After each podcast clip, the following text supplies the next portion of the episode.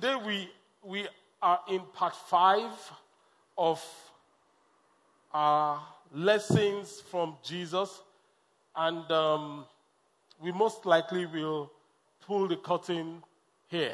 Um, obviously, you know that from lessons from Jesus can go on and on and on and on and on, but we will um, pause or stop in part five. If you are new to Thrive, um, you should have a note um, in your hand, and in the in in the outline, you should take notes in the spaces provided. Today, in part five, we are looking at Jesus' servant spirit. His servant spirit. In part one, who can remind us what did we look at? What was the subtitle of part one of lessons from Jesus? Part one was what?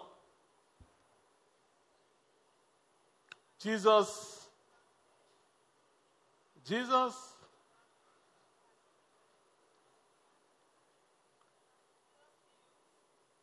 Jesus built. Oh, no, that was part three. Jesus fasted was part one. Jesus prayed was part two.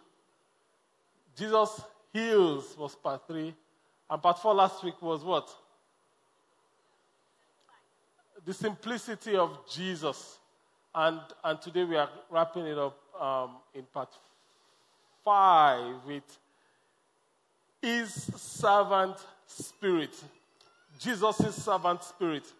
If, if there's something that really separates Jesus from a lot of leaders we know, is this aspect. All the aspects, really, but this is very profound, hugely profound. And um, to open up the um, teaching, we'll ask two opening questions, which we um, expect a back and forth and contribution from, from anyone. And the first question is this Think of a leader in your life. It could be a domestic leader. A domestic leader would be your dad or your mom if you are still um, at home, or it could be your husband if you are married. Um, um, a, it could be an academic leader. It could be your teacher, your headmaster, your lecturer, your, you know. It could be a political leader. It could be your your local government chairman, your, your governor, your president. It could be a spiritual leader, your life group leader, your departmental leader, and maybe your pastors, etc. Now, the question is this How would you describe your leader's heart? Servant spirit or bossy spirit? How would you describe your leader's heart? servant spirit or bossy spirit. If your leader is here, don't worry, you, are, you have immunity. you have immunity and uh, immunity of the Holy Ghost. Amen. So, who wants, who, wants, who wants to go? We all have leaders. How would you describe your leader's heart? Servant spirit. Okay, there's a hand there. Um, and you tell us the leader you are describing. There's, there's another hand there if it is your domestic leader or your, and there's another hand there. Yes, tell us. Praise God. Hallelujah. Um, my leaders actually have two. They have um, a servant spirit. They have servant spirit. Yes. Okay. Your political leaders. No, no, no. my my pastors here. Okay. Your spiritual um, leaders. My spiritual leaders. Okay. That's Pastor Nina and Pastor Buki. Um, Okay. They are very, very humble. Amen. Very, very humble. Very, very humble. And, um, um, you know, they, they, they carry us all along as children. They actually see us as, as their children. Now, um, when we go wrong, they give us those strict corrections. You have to Mm. stick by it. And that doesn't make them bossy? No, no, no, no. They are not bossy. Okay. They are but not. in, the, in the servant spirit, Yes, in the They servant can- spirit, they and can then and then discipline. Yes, Okay. and then um, when you actually feel um, uh, bad about it. There's a way they still come around, you know. So, um, like the Yoruba saying goes that when you flog a child with, you know, One hand. one hand, you use the other hand to cuddle it. And um, Pastor Buki has um, this kind of a spirit that, you know, when you come in, even both of them, when you come in, you never know who the leader really is. Right. You know, so um, I am growing to become like them. Pastor Nina, you know who the leader is. Is that what you're telling us? I'm joking. Okay, let's, let's, let's clap for that contribution. Thank you. Yes. Good evening. Good evening. My own leader is my academic leader. The academic leader, Yes. okay? She's very humble. Right.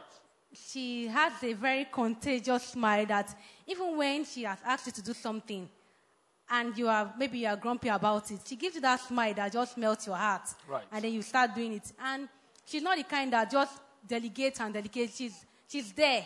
She her hands is on it. Right. She's telling you that okay, whatever I'm asking you to do, I can also do it. Right. She Okay. shows you, okay, this is the way to go forward. She don't just say, go there and go there. She's, she's also involved in whatever thing she asks you to do. That's, you know. Awesome. Okay, we, t- we take one more. Yes, sir. Good evening, Pastor. Good evening. Mine is um, my spiritual leader, Pastor Bolaji. Okay. You know, he's very, very humble Amen. and calm, and he's a leader by example.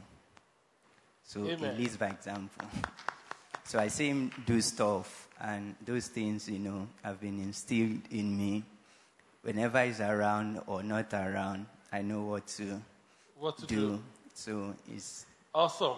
Praise God. Okay, so it seems our spiritual leaders are humble. Give God all the glory for that. okay, let's clap for all our spiritual leaders and our political leaders. Okay, nobody, everybody is scared of political leadership and domestic leadership, which is a, which is perhaps a wise thing to do. Okay, the second question is this How do you think the people you lead will describe you? Everybody is leading someone. Everybody, in some way. So, how, how, do you think the people you lead will, will describe you? How do you think the people you lead will describe you? I mean, I, I, I'm, Sunday is Father's Day. Praise the name of the Lord. Let's, let's clap for all the fathers. I'm just saying it up front so that you, you know what to do to your fathers at home. And you, you, know, you don't tell them you forgot. Pastor Jide, no forgetfulness. You cast out every forgetfulness spirit in the name of Jesus. The, point is, so eh, you forgive them in advance, okay, so they can forget. Now, why did I even say that? I, said that because our fathers are leaders, right? Okay, so who wants to go? How do you think your, your family will describe you as, as a dad or as a leader? A female can also answer. So give Pastor Jide the, the mic and let him tell us how he thinks that um, Pastor Lamide and Ini Praise the Lord. Hallelujah. um, I'm not really sure, but I think they will, they, they will, they'll think that I'm, um, You know when your wife is sitting right beside you. no, but Pastor, on more serious note, they'll think that I'm, um, I'm a, I'm a humble leader, you know. He's not even flowing. He's not flowing. But, I mean, I think the children will, will say that I'm a serious daddy. So, I mean, He's serious, daddy. Okay. so I'm a, I'm Your a- wife is saying you're a humble leader. well, I mean, I'm hands-on, so Hands- whatever, whatever I tell them to do, I can do it. So, Whatever you tell them apart to do. apart from cooking, Apart from what? cooking. Cooking. Okay, let's start for him. I mean, that's, that's um, it, it's, it's, uh, let another person praise you, the Bible says. Don't praise yourself. So that's one of, one of the mark of a humble leader. I tried to get him to say it, but he didn't say it. So uh, he really must be humble, perhaps, or humble. okay, anybody else wants to go? Pastor Richard, tell us, do you think your family will consider you um, a humble leader or a proud leader? a bossy? I think they, they, they might say I'm too playful. Pardon me? They might say I'm too playful. They might say you are too playful. Yeah, yeah, because I just, I don't know, really. I, I don't know. What, I try and take it as easy as I can. Really. Okay. Really It's quite difficult to answer that question. try, try and really take it as easy as I can. Okay. okay, thank you. Thank you. Anybody else wants to go? Um, do you, a female this time, I mean, there are females in leadership positions. Do you consider yourself, or would, what would people say about you? Uh, okay, um, right behind Pastor Richard is a female. I don't know the person. Oh, it's Tutu. Okay, give her the mic. Tell us you lead a school, actually. Yes. So, so tell us, what would they say? If you take an opinion poll of your teachers, what, what would they say? I actually have. I have twice. Twice. Okay, so what Yeah. was the result? The two. Bossy And yeah, and, the two. and humble Yes. in one body. well, she works with me, so maybe maybe she can help me. I don't know. No, no, no. You tell us. Some of them think The two. yes. You've had feedback that there's a bossy side of you Yes. and there's a humble Honestly, side of yes, you. yes. Okay. But mostly bossy. no, no, no, no, no, no. Mostly humble. I think Okay. yeah. Okay, fine. That's, that's fair enough. Let's clap for her, uh, that feedback. Okay. Awesome. So, um, we dive straight into the study and, and discussion questions. Um, Mark chapter 9, 30 to 35. Mark chapter 9, 30 to 35 says, Leaving the region, they traveled through Galilee. Jesus didn't want anyone to know he was there, for he wanted to spend more time with his disciples and teach them. He said to them, The Son of Man is going to be betrayed into the hands of his enemies and be killed. Are you sure that's it? He will be killed, but three days later, he will rise from the dead. They didn't understand what he was saying. However, they were afraid to ask him what he meant.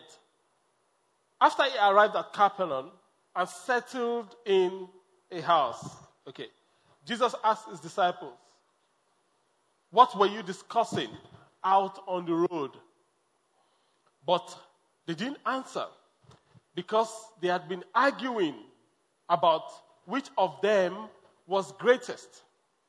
He sat down and called the 12 disciples over to him and said, Whoever wants to be first must take last place and be the servant. Everybody say servant. And be the servant of everyone else. So the disciples of Jesus, I mean, they, they, they were human beings, they were normal. Everywhere, you know, someone said, everywhere two or three are gathered, there will be what?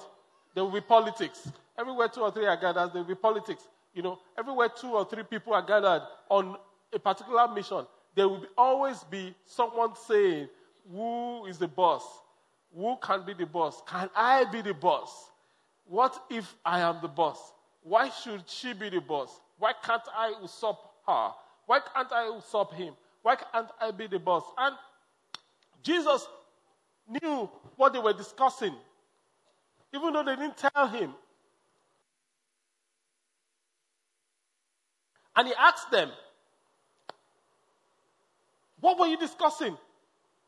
And of course, they didn't, they didn't answer because obviously they, they didn't want to be scolded. So Jesus now said to them, If anyone wants to be first, if any one of you wants to be the leader, did Jesus say, if you want to be the leader, that is a wrong ambition?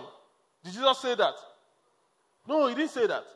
Jesus did not say that desiring to lead is wrong. He didn't say that. Jesus did not say desiring to be the leader is a sin. Many times we misinterpret this scripture to mean that Jesus, to be spiritual means to be subservient. In other words, to be um, mediocre, not to aspire to greatness, not to want to direct the ship in the right direction, just to stoop and to be, you know. That was not what Jesus was saying here. Jesus is saying the path to being first. On Sunday, we were talking about the kingdom of God.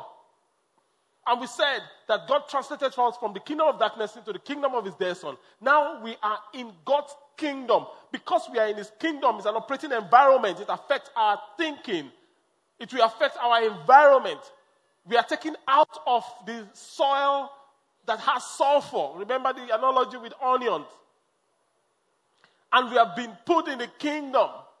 So Jesus is saying the path to greatness in the kingdom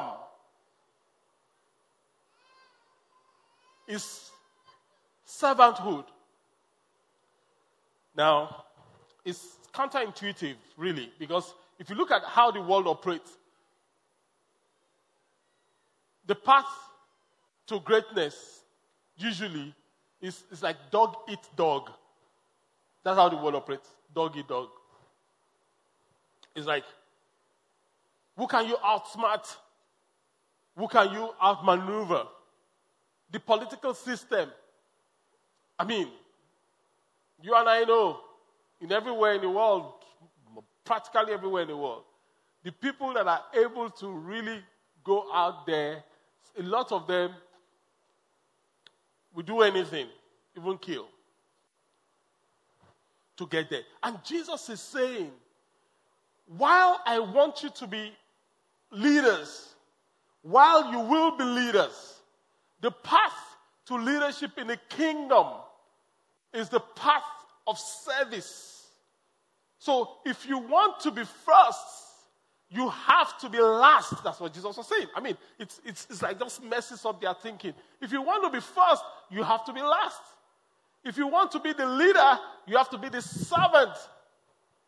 If you want to be on top, you have to deliberately carry yourself and take yourself to, be, to the bottom. the world says if you want to be on top, you have to brandish your credentials. You have to. While that, there may be nothing wrong with that, that's how the system of the world works. However, if you want God to lift you up, you have to humble yourself. That's, that's, that's how it works. That's how the kingdom works. You have, to, you have to humble yourself. You have to take the path of humility. You have to be the servant. Whoever wants to be first must take last place. So if you enter an organization and you desire to be promoted, Jesus says what you should do is look for the last place and take it. Wow. Most people, when they enter an organization and want to be promoted, they look for the power brokers and obnob and, you know, try and be visible. Jesus is saying, take the last place. And whoever wants to be first must be servant of everybody. But you know that that is actually the secret of getting to the top.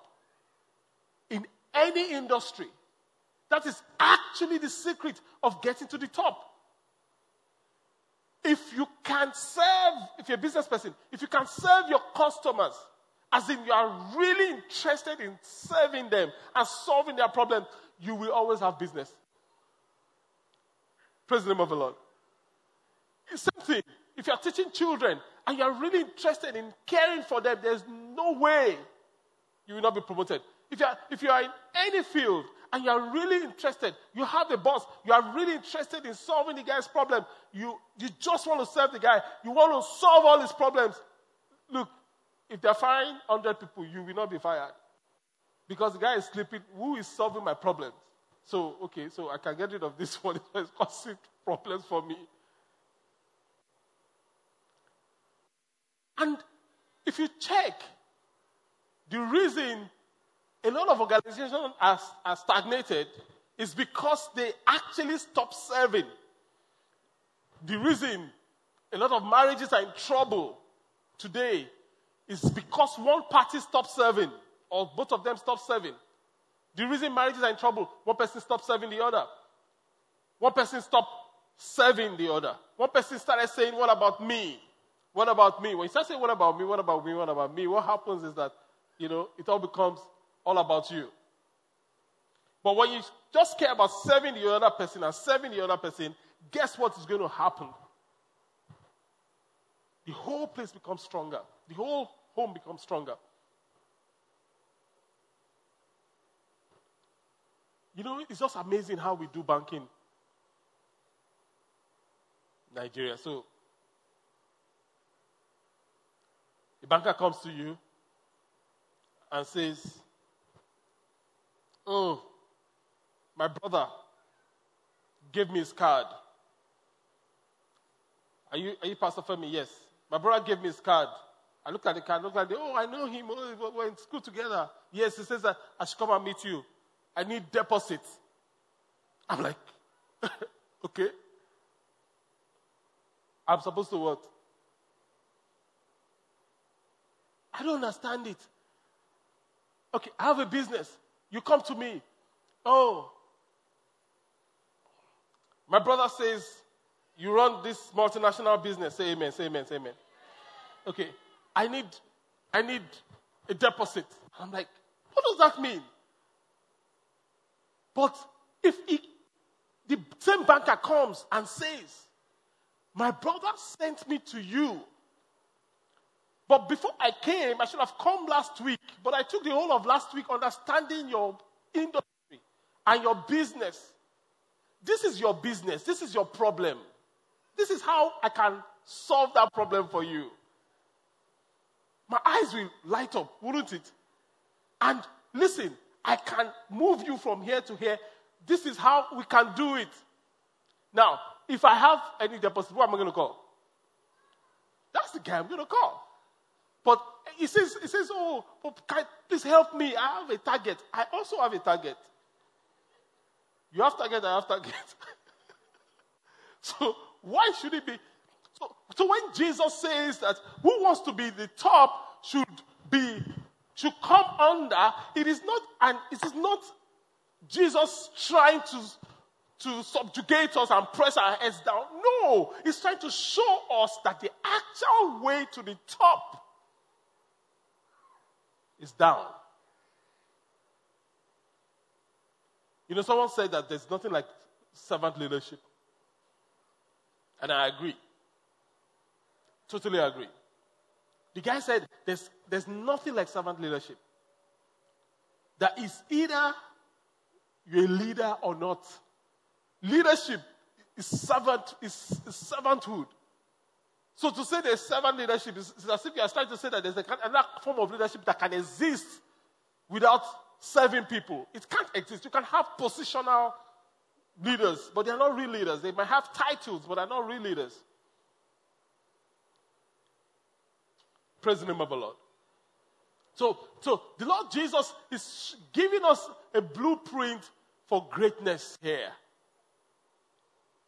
It doesn't only work, if you will, in the church, it works in, in any industry. Wherever you are, do you want to get to the top? Serve. Serve. serve. There's a lady in, in, um, in the Bible that in Acts of Apostles that died. When she died, the widows came to Peter. You see, if you read scriptures, you understand that probably other people have died before then. In fact, there may be other people that were dead in that time. The widows came to Peter and said, This woman cannot die. And their reason is she serves us, she sows for us, she serves us. So, so they are saying to heaven, if you want to kill other women, kill them. Just send this one back. Because this one is serving us. Of course, you know what happened? Peter prayed that the woman came back to life. So, even in your community, even in this church, in, our, in this local community, guess what? Ask yourself this question. It's a tough question. If you don't show up, who's going to miss you? If you don't show up in church, who's going to miss you? Who are you serving? It's only the people you are serving that will miss you. Praise the name of the Lord. It's only the people you are serving. The people you are oppressing, they will be glad you are gone. So ask yourself in church, God forbid, if you, let's just say you travel, you went on vacation, and it was sudden, you didn't, you didn't have the time to announce to anybody, and, and you won't be in church for, for two weeks, and you didn't show up in church for two weeks, will anyone actually notice? If you are not sure, it means you are not serving. Because there is no way you'll be serving. And is it, this is not just talk, a talk about join, joining department. Of course, that's an avenue to, to serve. There is no way you'll be serving that you will not show up, that somebody will not say, ah, where is this guy? There's no way because you are their solution. You know, somebody has walked up to me, a totally, you know, new guy in church, and says to me, ah, there's this guy that pack cars, you know. I didn't see that guy in church. Where is he? Where was he on Sunday? He's asking me. This is a congregation member asking me. I didn't see someone that would cars. I love the way the guy pack cars. Many of us already know who the guy is.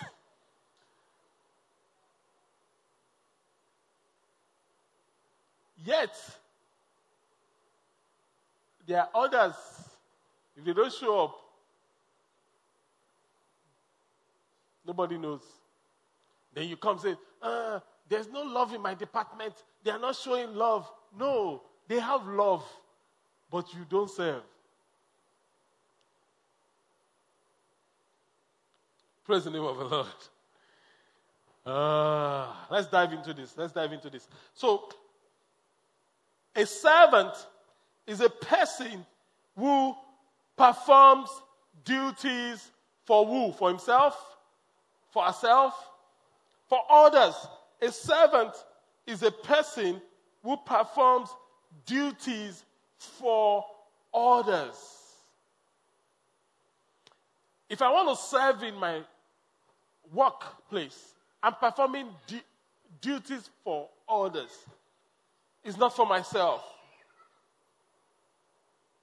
John Hagee says that the measure of a man's greatness is not the number of servants he has. I mean, this is so profound. He says the measure of a man's greatness is the number of the people he serves. The number of the people he serves.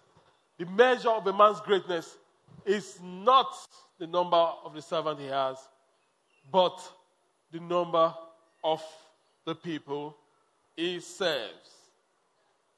I see the way it works is this everything stems from how we see ourselves and how we relate to God. How we see and relate to God. Everything. Our service stems from how we see and how we relate with God. So you people that don't have a skilled relationship with God will struggle with this. Many times we see God as um, I mean, if I say this, many people will say, no, no, I don't see God like that. But if you really think, some of us actually do see God like that. We see God as, as, um, as a servant, as a vending machine, as, as a resource. We see God as a commodity, as, as a remote control. We see God as a remote control. We understand that you can press the remote control and the channel will change. Oh God, bring me a car. Boom. And if he's slow, we get angry. Oh God, I need a wife. Boom. Oh God, I need a husband. Why is my case different?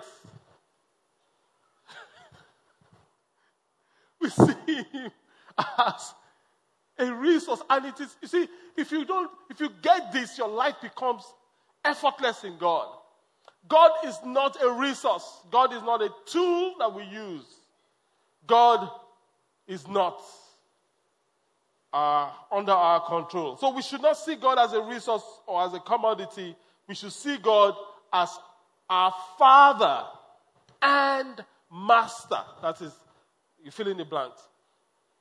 We shouldn't see God as a resource or as a commodity. We should see God as our Father and Master. You see, when we see God as our Father and Master, when we love God and serve God as we should serve God, it becomes natural for us to serve people. If you can't serve the people that you can see, you cannot serve a God that you cannot see. So it's so inter- intertwined. If you, if you cannot love people that you can see, you cannot love a God that you cannot see. If the people that you do life with, you can't love them. You can't, you can't. And you, and you come to church and you say, Oh, I love you, Lord, and I lift my voice, and you shed tears, and it's all emotional, you know, but you don't love your sister, you don't love your brother, you can't serve them. How can you love God? But when we begin to love God, even though it starts with loving God, it finds expression in loving people and serving people. Praise the name of the Lord. So I'm going to, this question, maybe we'll, we'll, we'll um, answer it briefly before we dive into the study um, um, of, of those scriptures there. What, how do you think we can fulfill Christ's command to be servants of another person without becoming exhausted and resentful. You know, because I, I know very much that people will always ride a willing horse. When people see that, ah, this one is, wants to be a servant, you know, they will, they want to take advantage. You know, people will always want to take advantage. People will always ride a willing horse. So how do we, how do you think we can fulfill God's command by being servants at the same time we don't get exhausted and resentful and, and all that? Who can help us? How do we serve and love people without people Yes, sir. Not so much as in them um, taking advantage, because they will, but how do we make sure that we don't get burnt out, we don't get resentful, we don't get, um, yeah.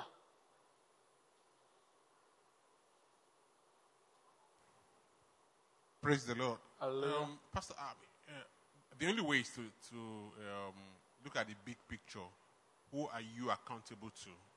the people that you are serving, those are not the people you are accountable to. Because really, to be a father or to be a husband, and you really want to do it in the right sense, you have to be a servant. I mean, the, the work you do, the money you make, the time you spend is for other people. Less than 10% is for you. So, Less than 10%? Yeah. Okay. I, really, because it's only the food you eat or maybe the car you drive. That's all. So the rest of the things is for the family. So if you look at it that way, of course, if you sit down sometimes you wonder, what, what am I doing all this for? But overall, you say, well, God says I should do this. So your accountability is to God, not to the, not to the people that you are serving. Right. Okay. Did, did we get what he said? Okay. Okay, let's, let's, let's, let's clap for him. Thank you, sir. There's, there's another hand right there. How do we ensure that we don't become resentful and exhausted? Yeah. Praise the Lord. Hallelujah. I've actually been in that place where I was just trying to be, be the good and humble leader, and people really took me for a ride. And I, you know, then I read a book by Sam Chand, The Pain of Leadership, and it just set me free. King of Leadership. The Pain of Leadership. The Pain of Leadership. It's a new book by Sam Chand, and he was graceful enough to send me a few pages. Yeah. And I discovered that if you are not in pain, you're not leading. Hmm. You, if it's all rosy, hmm. you're not even doing anything. Then he, then he said something that let them find out that you are nice. do your job and report, especially if you are a middle person. Let them find out that you are nice through your what? Yes, through the way you work with them. Okay, right. Don't bring your niceness to the table. Bring Right. your job to the table. Right. So there were key things in there. And ultimately, I think we should model the way Jesus did it. Jesus didn't take crap from people. Let me just, that's the only thing coming to my head. Right. Because he was serving them, he didn't take excuses. And the minute you start taking excuses, they start writing on that. The minute you don't, they call you bossy. You know, so just do your work. Like you will say, have a tough skin and a soft heart and, Right. and just do it the way God wants you to do it. Right. Okay. Awesome. Awesome. Awesome. Awesome. Awesome. awesome. Okay. So, so b- bottom line is this: if if you are not in pain, you are not leading. There's the pain of leadership. It's um, the book I recommend everyone should read by Sam Chand. You know, the the pain of leadership. It's a really really powerful book. If you are not in pain, you are not leading. Leadership. In fact, your leadership capacity is directly proportional to the amount of pain you can bear. Uh, your leadership, if you cannot stand pain, you know, I don't want anybody to talk to me anyhow. You know, have you heard that before? You cannot serve because people will talk to you you know, let everybody respect themselves in this place. You know, you cannot really serve because people will not respect themselves. Your pain threshold is actually a big part of your leadership threshold. Great leaders have amazing, amazing capacity for pain. It's unbelievable. Most mediocre people avoid pain. They run from pain. The average person runs from pain. The great leaders embrace it as part of the journey. Praise the name of the Lord. Yeah, I know there are questions that are popping up, but we keep the questions. We take them at the end. Now we're going to read a couple of scriptures, and, and what the question is: What are the lessons in serving from the following passage of scripture? So, if you want to answer, you put up your hand quickly. What are the lessons in serving from the following passages of scripture? Mark 10, 42 to 45. We're going to read Mark 10, 42 to 45. It says, So Jesus called them together and said, You know that the rulers in this world lord it over their people, and officials flaunt their authority over those under them. But among you, it will be different.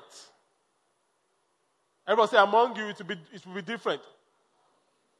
That- that's so powerful. This is what they are doing, but you have to be different. Whoever wants to be a leader among you must be your, your servant.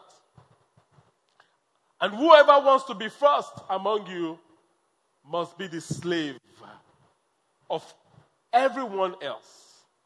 For even the Son of Man came not to be served, but to serve others. You know, like someone says, I live by example.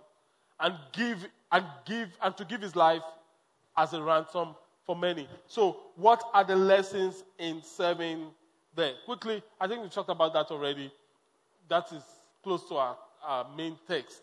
So let's just go to the next scripture. Luke 17, 7 to 10. When a servant comes in from plowing or taking care of sheep, does his master say, Come in and eat with me? No, he doesn't. He says, Prepare my table, put on your apron, and serve me while I eat. Then you can go and eat later. And does the master thank the servant for doing what he was told to do? Of course not. Verse 10.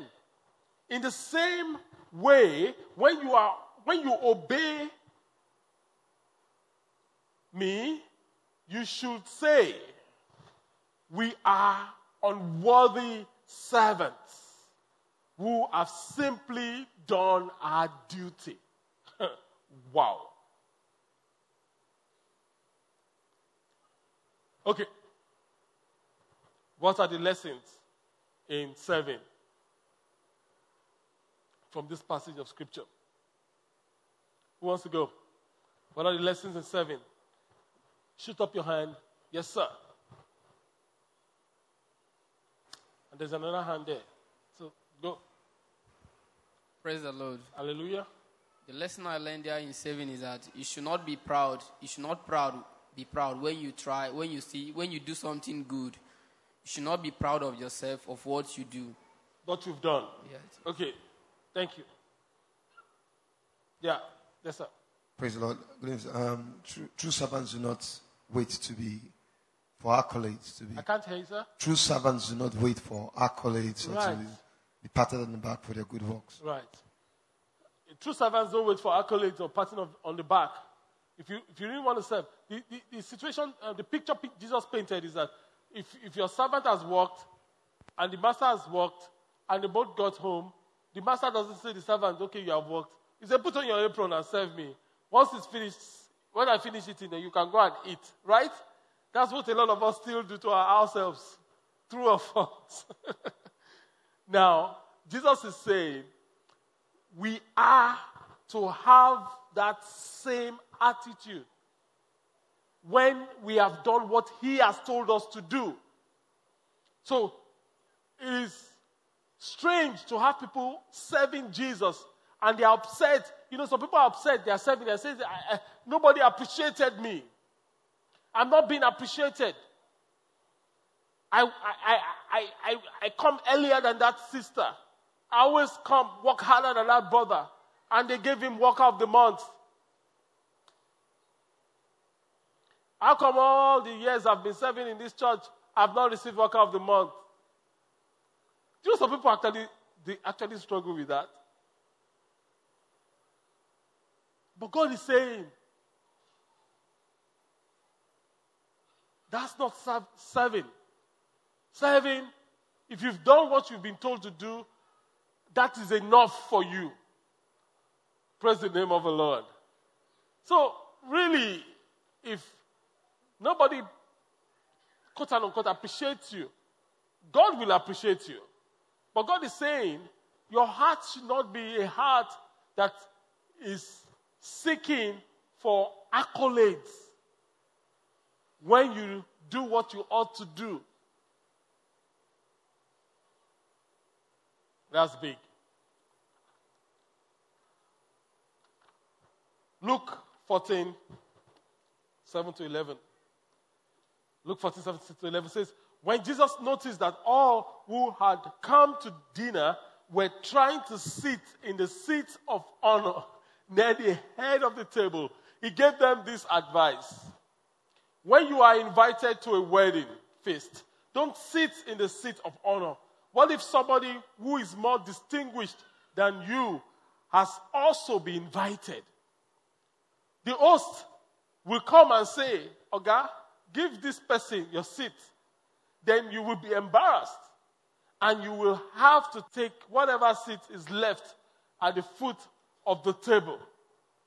So I advise you, instead, take the lowest place. Everybody say the lowest place.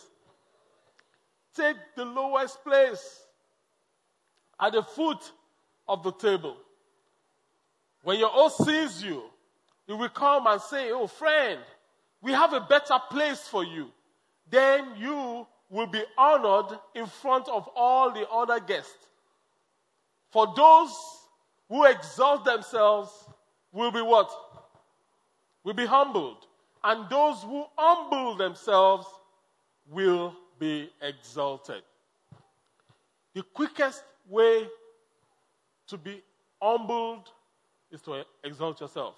And the fastest way to be promoted is to humble yourself. What other lessons can we learn from, from here? Who wants to go? What, about, what other lessons can we learn?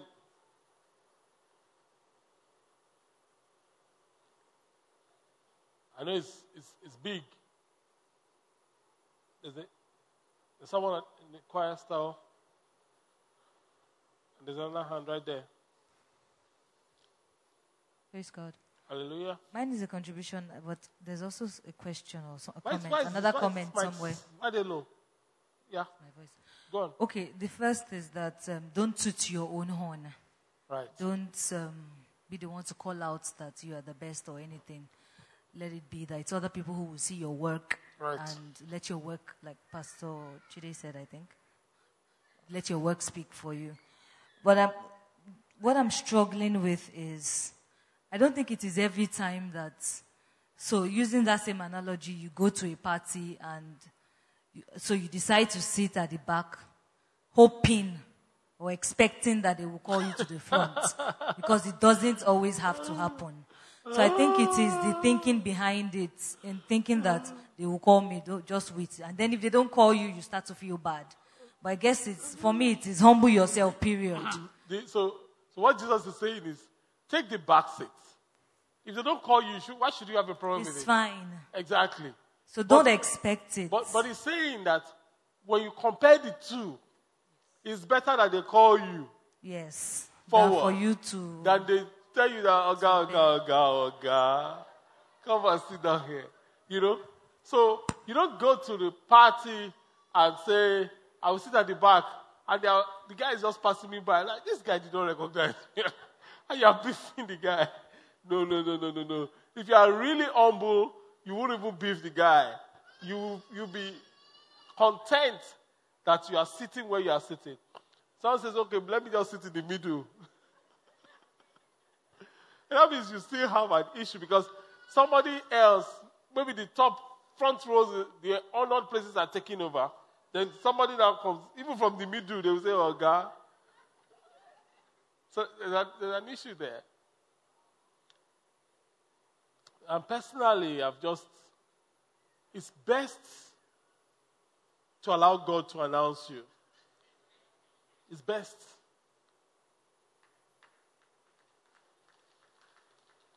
It's best. You know, I mean, I haven't served in, in churches. There was a t- I mean, when I was City of David, my wife and I were, she was in, I think she was in the children's church. I was in prayer. I was in prayer for years. Nobody knows me. Nobody knows. Me. I mean, I didn't.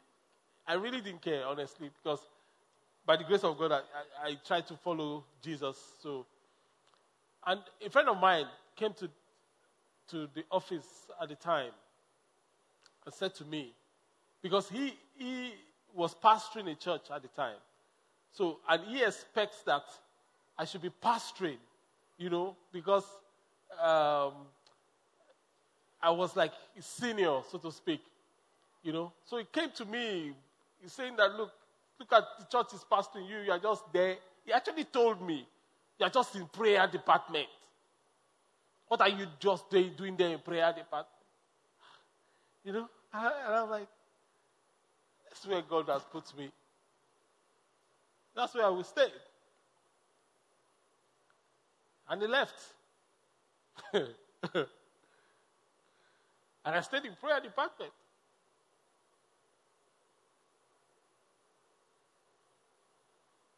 Until God announced me himself. And my pastor couldn't, you know, as it was like, I- became his best guy, so to speak. And he said, We should start a church. And in two years, the church we started was almost times three the size of the church he was pastoring. Two years. Glory be to Jesus. The, the point is this. The point is this. You can announce yourself, but if you lift yourself up, how high can you carry yourself? Or you can stay where God has put you and let God lift you up. How high do you think can lift you up? People struggle. Oh, I will announce myself. Oh, I'll do this. I'll package myself. Finish package. Paint it. Package it. If heaven doesn't breathe on it, nothing. And the path for heaven to breathe, to breathe on it is this path. It's not, you see, you Praise the name of the Lord. Ah, there's so much to say, but I gotta go. There's so much, I don't want to. I don't want to skip over every, anything today. So let's go. Um, and and Jesus now turns the table immediately to the people that are throwing parties in the next um, Luke 14 from verse 12 to 14. He says, then he turned to the hosts, you know, and, and says, don't you just love Jesus? When you put on a luncheon or a banquet, he said, don't invite your friends, brothers, relatives, and rich neighbors, for they will invite you back, and you will be, and that will be your only reward. It says, instead, invite the poor, the crippled, the lame, the blind. Then at the resurrection of the righteous, God will reward you for inviting those who could not repay you. Huh. Wow. Be careful when you invite Jesus to your party. You're going to rock the boat. So, what's the lesson from here?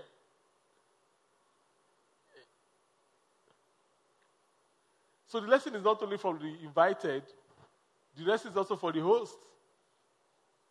So, after speaking to the invited, he turned to the host and said, Oga, Oga, let me give you advice too. This is what you do. So, does that mean that when we throw parties, we shouldn't invite our friends and our families? What is Jesus saying here? What's the lesson here? Oh, there was another hand there, right? Did you get the mic? Okay, sorry. Time. I was I was rushing. Give me the mic. So you, you tell us that. So what is Jesus saying? Yes, Praise the Lord. Hallelujah. I think you touched a lot of what I wanted to say, and uh, Okay. this actually highlights it also. A lot of us are aspiring to be in leadership positions, and we're using all sorts of systems, or, um, trying to get into the, that position. But from what I'm picking from here is that the real way to get into that leadership is to serve. Right. And when you serve, the only assured reward that will come will be leadership. Amen. So it's the root. It's, the surest route. Okay, praise the name of the Lord. So, so God advises the, the hosts also that look, you need to consider people that can't pay you back. When you have your largesse, you need to consider people that cannot pay you. And that is something we need to wrestle with. Yes, sir.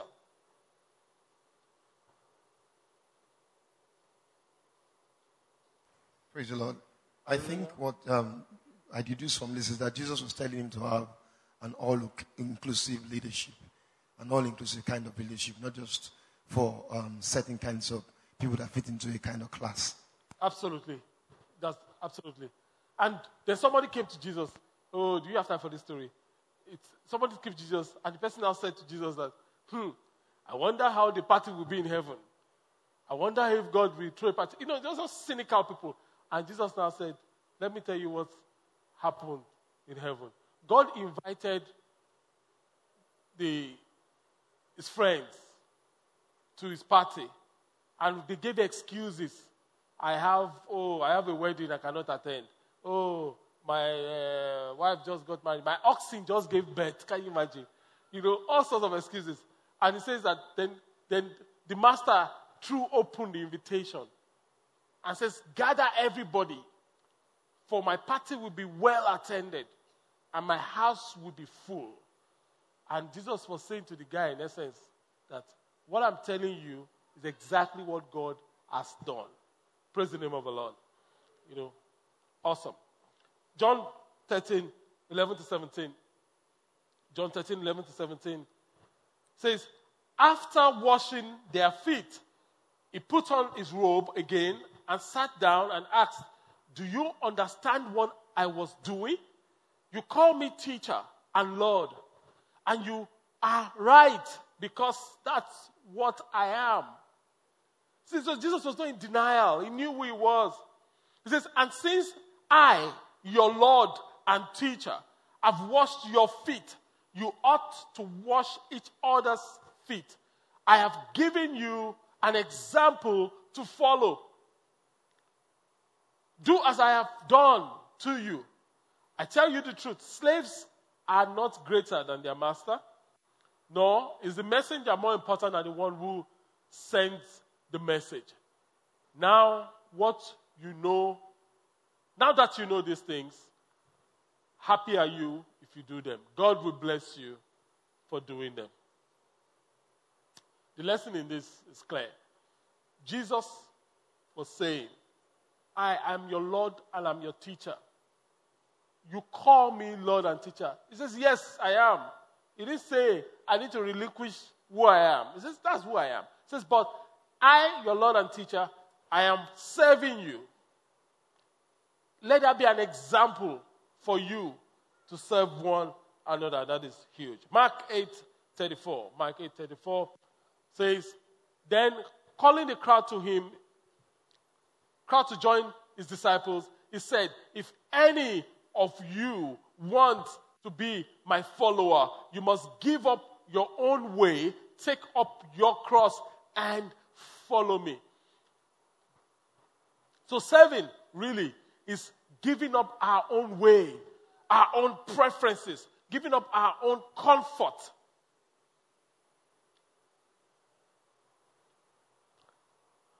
You cannot serve another person by pleasing yourself.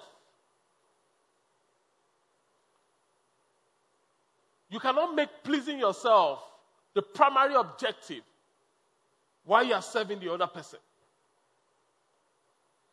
If you want to serve your colleagues, you have to serve them and let go of your own ways. If you want to serve your spouse, you have to serve him or her and not thinking of your own ways. If you're thinking of your own ways, you cannot serve the other person. Same thing, you cannot follow Jesus and serve Jesus if you are thinking of your own ways. So everything stems from how we see and relate with God. So that is see and relate. Everything stems from how we see and relate with God. And only with God our Father and Master and ourselves as humble servants, serving Him and serving people, can we ever find contentment and peace. And that, that is so true. You know, a lot of people we want are searching for peace. They want they are not content. You know, what's the purpose of my life? I don't have I'm not happy, you know, I'm, why, why am I not happy? You know, why am I so downcast? You see, why am I so discontent? The reason is this. The reason you are not happy, the reason you are so discontent is because you are not serving enough people. When you put others before you, it's, it's like it works. I, I, you, know, I, you know, I'm a pastor, I shouldn't say it works like magic, but it's a miracle. It works like it's, it's unexplainable. The greatest joy you will have is putting smiles on other people's faces. The greatest joy you will have as a person is when you do things for people that changes their lives. Not when you do things for yourself. But the problem is we want to consider ourselves and do things for ourselves, even in relationships. At the end of the day, we discover that we are miserable.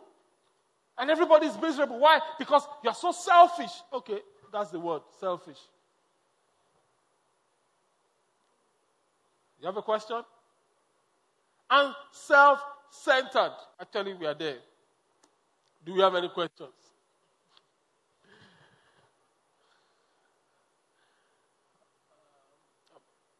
I'm determined to finish by 8, so we're in good time. Yeah. There's a question. Contribution. Okay. Is that a question? Okay. Ask a question. Okay, sir. Um, I just sat here listening to you talk about when you were serving in church and serving in the prayer department. Right. And doing something seemingly insignificant right. to the point where someone comes to tell you that you're really slacking. I, I think that is so instructive for, for me and everyone here that right. Sometimes we underestimate the significance of the right. seemingly menial task we've been Right. given in church, in our employment or Right. wherever. You know, so what that just tells me that in time God locates you Right. and changes that story around. That was so profound for me. Thank you. Amen. Amen. Amen. Sometimes you see, we, we think, oh, I'm in, I'm in the back office, nobody sees me, nobody knows me. When am I going to get promoted? When, when are things going to work in my favor? Why am I always the one? Why? Look, if you stay on track, God will promote you. Yes. yes. Ask your question, then we, we bring um, the mic. Praise the Lord. There's another hand here. Hallelujah. I want to ask, you said that pain, you have to take pain before being a leader. I want to ask, what of if you try to endure the pain of the people that you are trying to lead. You are trying to lead them and you are enduring the pain, but still they didn't still understand that you are trying to endure these pains uh-huh. to lead them. What should you do? Uh-huh. That means your leadership has just started. what you should do really is I'm not saying I mean pain is desirable, nobody desires it, but I'm just saying leaders have come to terms with it. You know, it's part of it, it's part of the package. So, what should you do is you should try and take your organization to the next level. You know, you you you cast vision, you you you help them, you you pray for them, you take your organization to the next level because the pain of this current position where you are is actually to birth what is coming. But guess what? When you get to the next level, you discover that pain is waiting. In fact, they say that new every level. Uh, so until we see Jesus. So what you do is you keep overcoming and more are going to unravel. So standard. Are you fine? Yes, sir. Praise the Lord. Hallelujah. Okay, um, really, this is this is huge. And uh, uh, I've, I've read a lot about some philosophers like John Stuart Mills, right. Who talked about principle of utilitarianism, right. and Adam Smith in economics, who talked about rationality. Right. And all of these persons, they were actually talking about what, what make us do what we do.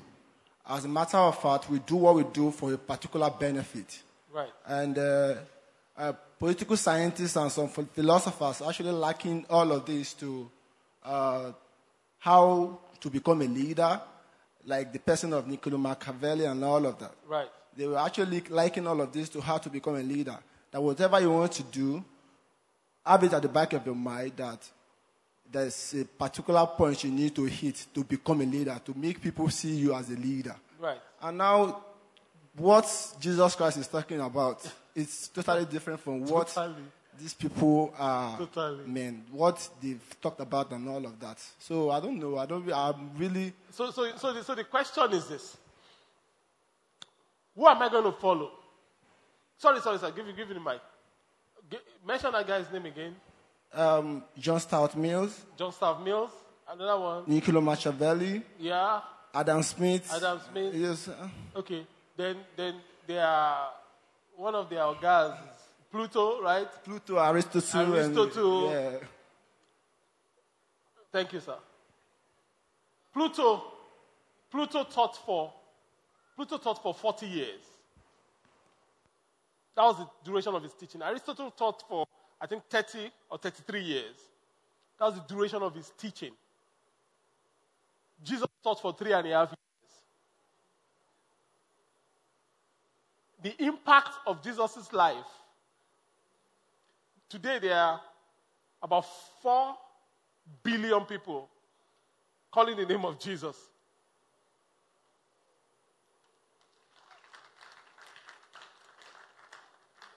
Who do I follow? Aristotle? Those school of thoughts are. I, look, I, am a student of philosophy. I, I read them, you know just to understand how human beings work.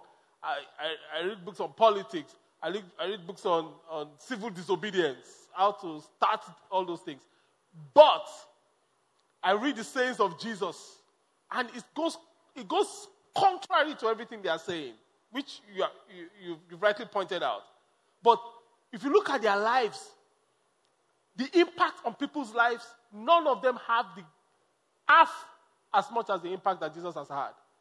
So whose philosophy should philosophy is just a way of thinking. Whose way of thinking would be correct? Jesus' way of thinking. Absolutely. You know, so let's, let's pray together for the King of Kings and the Lord of Lords. And, uh, okay. but sometimes if you read too much of philosophy, you know, you, you get confused. You begin to question your faith because all those things are just human reasoning that doesn't benefit your soul, you know. Uh, yes, sir. There's a mic beside you. Praise the Lord. Hallelujah. Uh, my question is this. You know, through the Bible, I learned that God created other things that is apart from human beings, heavenly hosts, and all the rest, even animal. Why then do God want we, human beings, to serve Him? Hmm. Why? Why? Yeah. okay, that's a good question. Other heavy, you know, heavenly hosts, angels. They, they, they, they are free. we. They are free to do their thing. Why are we the ones to serve it? yeah. You know, okay, that's a, that's a good question. Let's clap for the question. Let's clap for the question. You know, the truth is that every other thing you have done are praising God. The heavens declare, and the heavens, um, and the firmament so forth is handiwork. Day unto day, utter speech, and night unto night, show us wisdom. Uh, so, so all the creation bows in worship. But man is the crown of God's creation. Man is the only, all the creation, right, really don't have a choice in the matter. Man is the only being that is given a choice to worship. That's why our worship means so much more to God. Because we can actually say we, don't, we are not interested in God. When man says he's not interested in God, God will keep pursuing, but really, but there's nothing he will do to force man to, to follow him. But when man chooses to follow God, the Bible says there's celebration in heaven, there's rejoicing in heaven, you know, and it's a big deal to God. I hope that helps you. Do you have a follow up question? Get it right. Yes. For, that's what, what, from what he said. Right. Does it mean that it's only man that can get it right?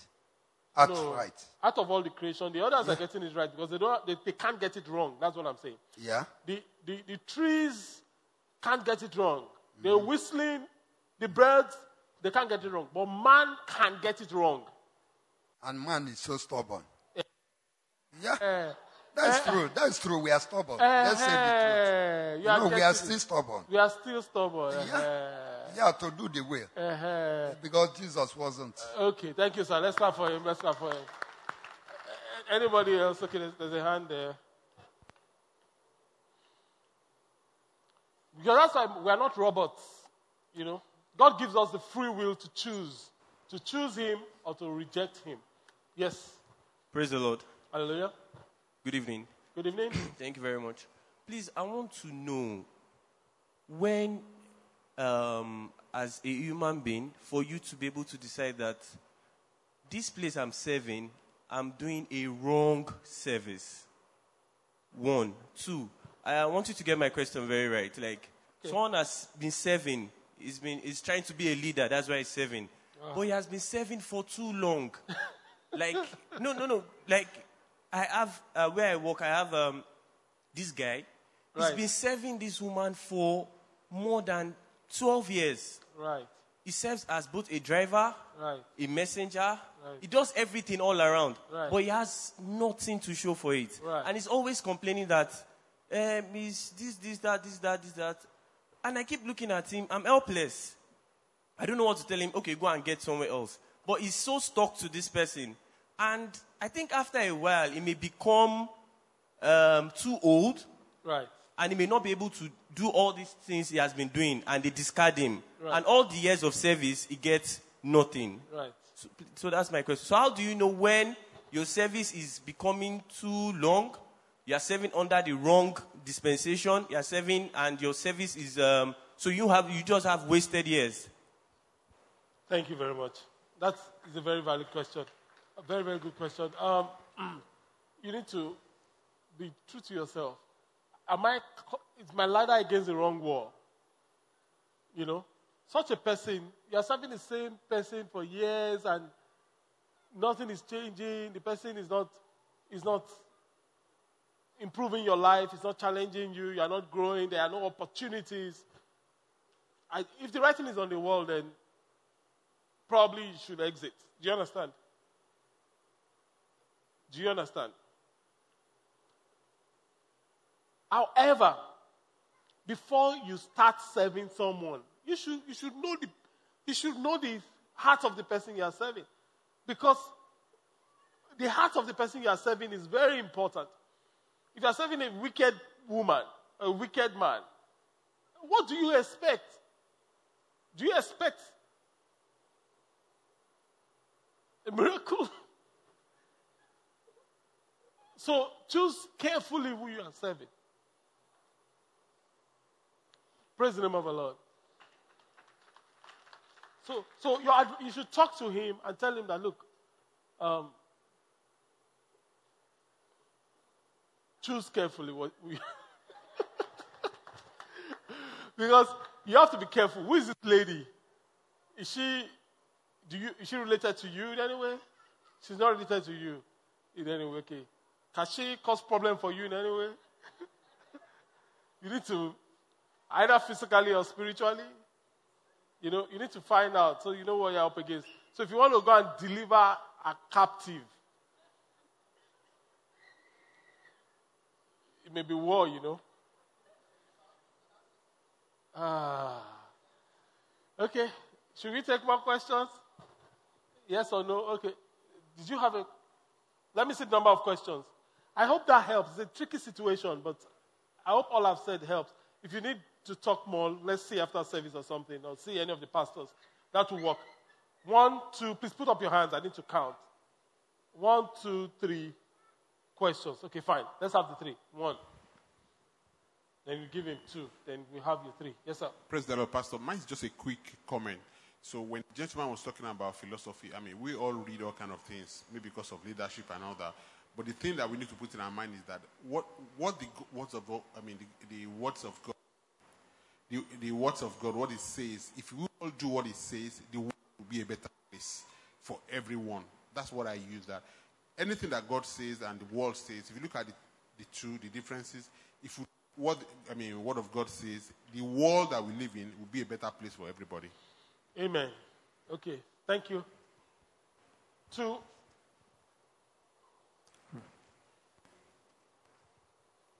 Praise the Lord. Hallelujah. Uh, my question is this. You know, the disciples of Jesus, one of them called Peter, you, you, you asked Jesus a question concerning this service. He said, We have left our family, mm. wives. you are laughing. so he said, We have left everything and followed you. Mm. What will be our reward?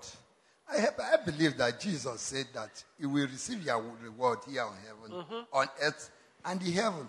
And right. nowadays, they will only tell us your reward is in heaven, in heaven, in heaven. You know, you know, I'm marveled because Jesus cannot lie. Oga, Oga, were you in church on Sunday? No, no, no, no. Uh-huh.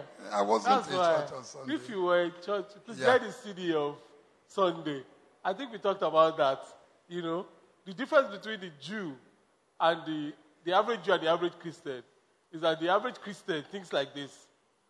When we get to heaven, you know, but the Jew, Jesus was the Jew. Jesus says that on earth, this earth, you will get a hundredfold of houses, of brothers, of sisters, now, of, of fathers, of mothers, plus persecution. And in eh, life to come, you have eternal life. So Jesus is not didn't mince words about what we should expect on earth. He's just saying, don't think it's all about going to be the houses and you're going to get persecution also. But he says, don't worry. I mean, you have eternal life where you are going. So the people that are telling us that, that have been telling us that, they were lying to us. And it was because we haven't been reading our Bibles by ourselves. Now we are reading our Bibles and we are saying, ah, ah, ah, ah, okay, wait. Uh, there's something in this thing, you know? Okay. However, however, we can't just be about this life. Because, let me just put it this way, which is where the strength of those guys are. If you are to choose one, get your reward here or get your reward in heaven, you should choose heaven. Because the earth is, is, is, is too temporal. Right? What will it profit a man if he gains the whole world and loses, loses his soul? So, what will a man give in exchange for the soul? There's nothing on earth that can value the, the, the cost of a single human soul. However, the question is this Has God told us to choose one? He hasn't. God hasn't told us to choose one. So, so we are not about to choose one. We will place priority on heaven and we will have dominion on earth. In the name of Jesus. Okay, so. Praise yes. the Lord. Hallelujah. My question is this Is it possible to be serving the wrong person and, or to be serving in the wrong place? Someone shared with me The answer recently. is yes. To be serving in the wrong place? Yes, the answer is yes. Okay. Uh, But however, be careful. You see, sometimes God takes you through a journey and allows you to serve in those places you call the wrong places. But you see, until you serve in those places that are wrong places, you can never really enter into the right place. So many times we use wrong parameters to exit from the wrong places. And we don't learn and become who God has created us to be. Yes. so- okay, like you rightly said now. Right. In this case, uh, a guy has been serving a woman who sells pure water. She owns a pure water company. Right. And they don't have a, they have a vehicle, there's no driver. So the guy just took it upon himself that, okay, instead of this woman, you know, not having a driver, I can actually be of help. Let me use my hand and um, use my hand to serve the pure water to the neighborhood. So the guy has been doing that, and then he will walk all the way down, and the road is very long. He will do that, serve all the people. Right. He has been doing that for a while. So the woman will come and say, Oh, God bless you, well done. The woman will buy food, he will not buy for the guy. The guy will be starving there, nothing, nothing. She won't even bother to, to ask, How far have you eaten? The woman will not ask. So this kept on going on. So the guy now said, Madam, please, I am tired though. You will be eating. You, you don't even bother if I have eaten. You know. One day, in answer, he suggested, instead of me using hand to be supplying these people, can I get a wheelbarrow? The woman said, Oh, I'll buy wheelbarrow, I'll buy you, I'll buy you. This kept on going on again. Until the guy now got tired and said, Madam, you know what? I am tired of this job. Can I Right. So the woman said, You are tired of this job. I'm not going to pay you. Just go. So what do you do in this case? Ah, well. You are trying to be nice as a, as a child of God. Now, see what someone is doing to you. should- You should, you should there should be um, labor laws protecting those kind of things in a, in a normal society. I'm not saying our society is abnormal, but you know we don't have people protecting the workforce like that. So he should cut his losses. If he can report it, if there's, there's somebody that can intervene, or the government, whatever, he should, you should seek redress. But otherwise, he should cut his losses and, and move on. Next time, he should check the person he's serving. You know, it is. I cannot overemphasize that. You know, and sometimes you should also check with God. Not sometimes, all the time. Check with God. Does God want him to stay? Sometimes God will tell you to stay where you have been maltreated, where you have been for His own glory. And at the end of the day, He will repay you everything. Look at the Jews. They were in Egypt for 430 years as slaves. Did they do anything wrong? At least that generation did it. But the day they were leaving, what happened? Everything they worked for for 430 years, God gave them in one day. So, so your heart is also very important. So even if you are working with a difficult person, if you have a right heart, God will reward you. Some people are working with good people and they still have a bad, stinking heart. And they'll be praying and fasting.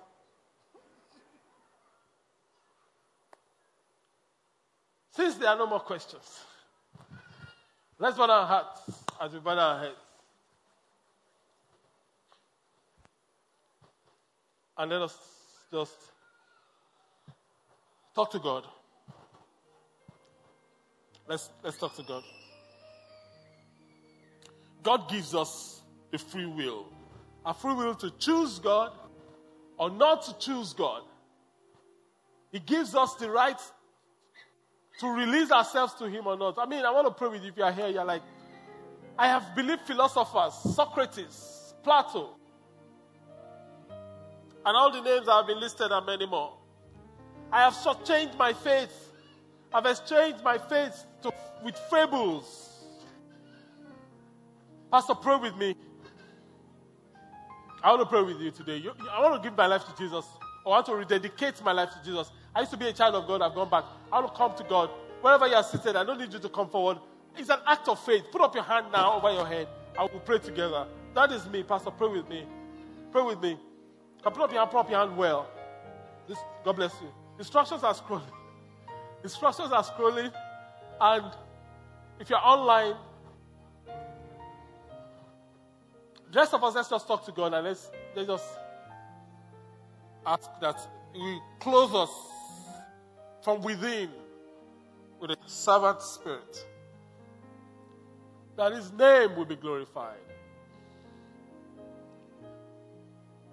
Honor and glory be given to you, Father. Jesus' mighty name we are prayed. Amen. Okay. Let's read together. Say after me today. I commit to loving and serving God and letting that show in how I love and serve other people. And so shall it be. In Jesus' mighty name we are praying. Let's put our for the Lord, for His word, for His counsel, and His might. Lord, we thank you. Thank you for listening to this. I want to encourage you to share this resource with your family and friends. God bless you. Because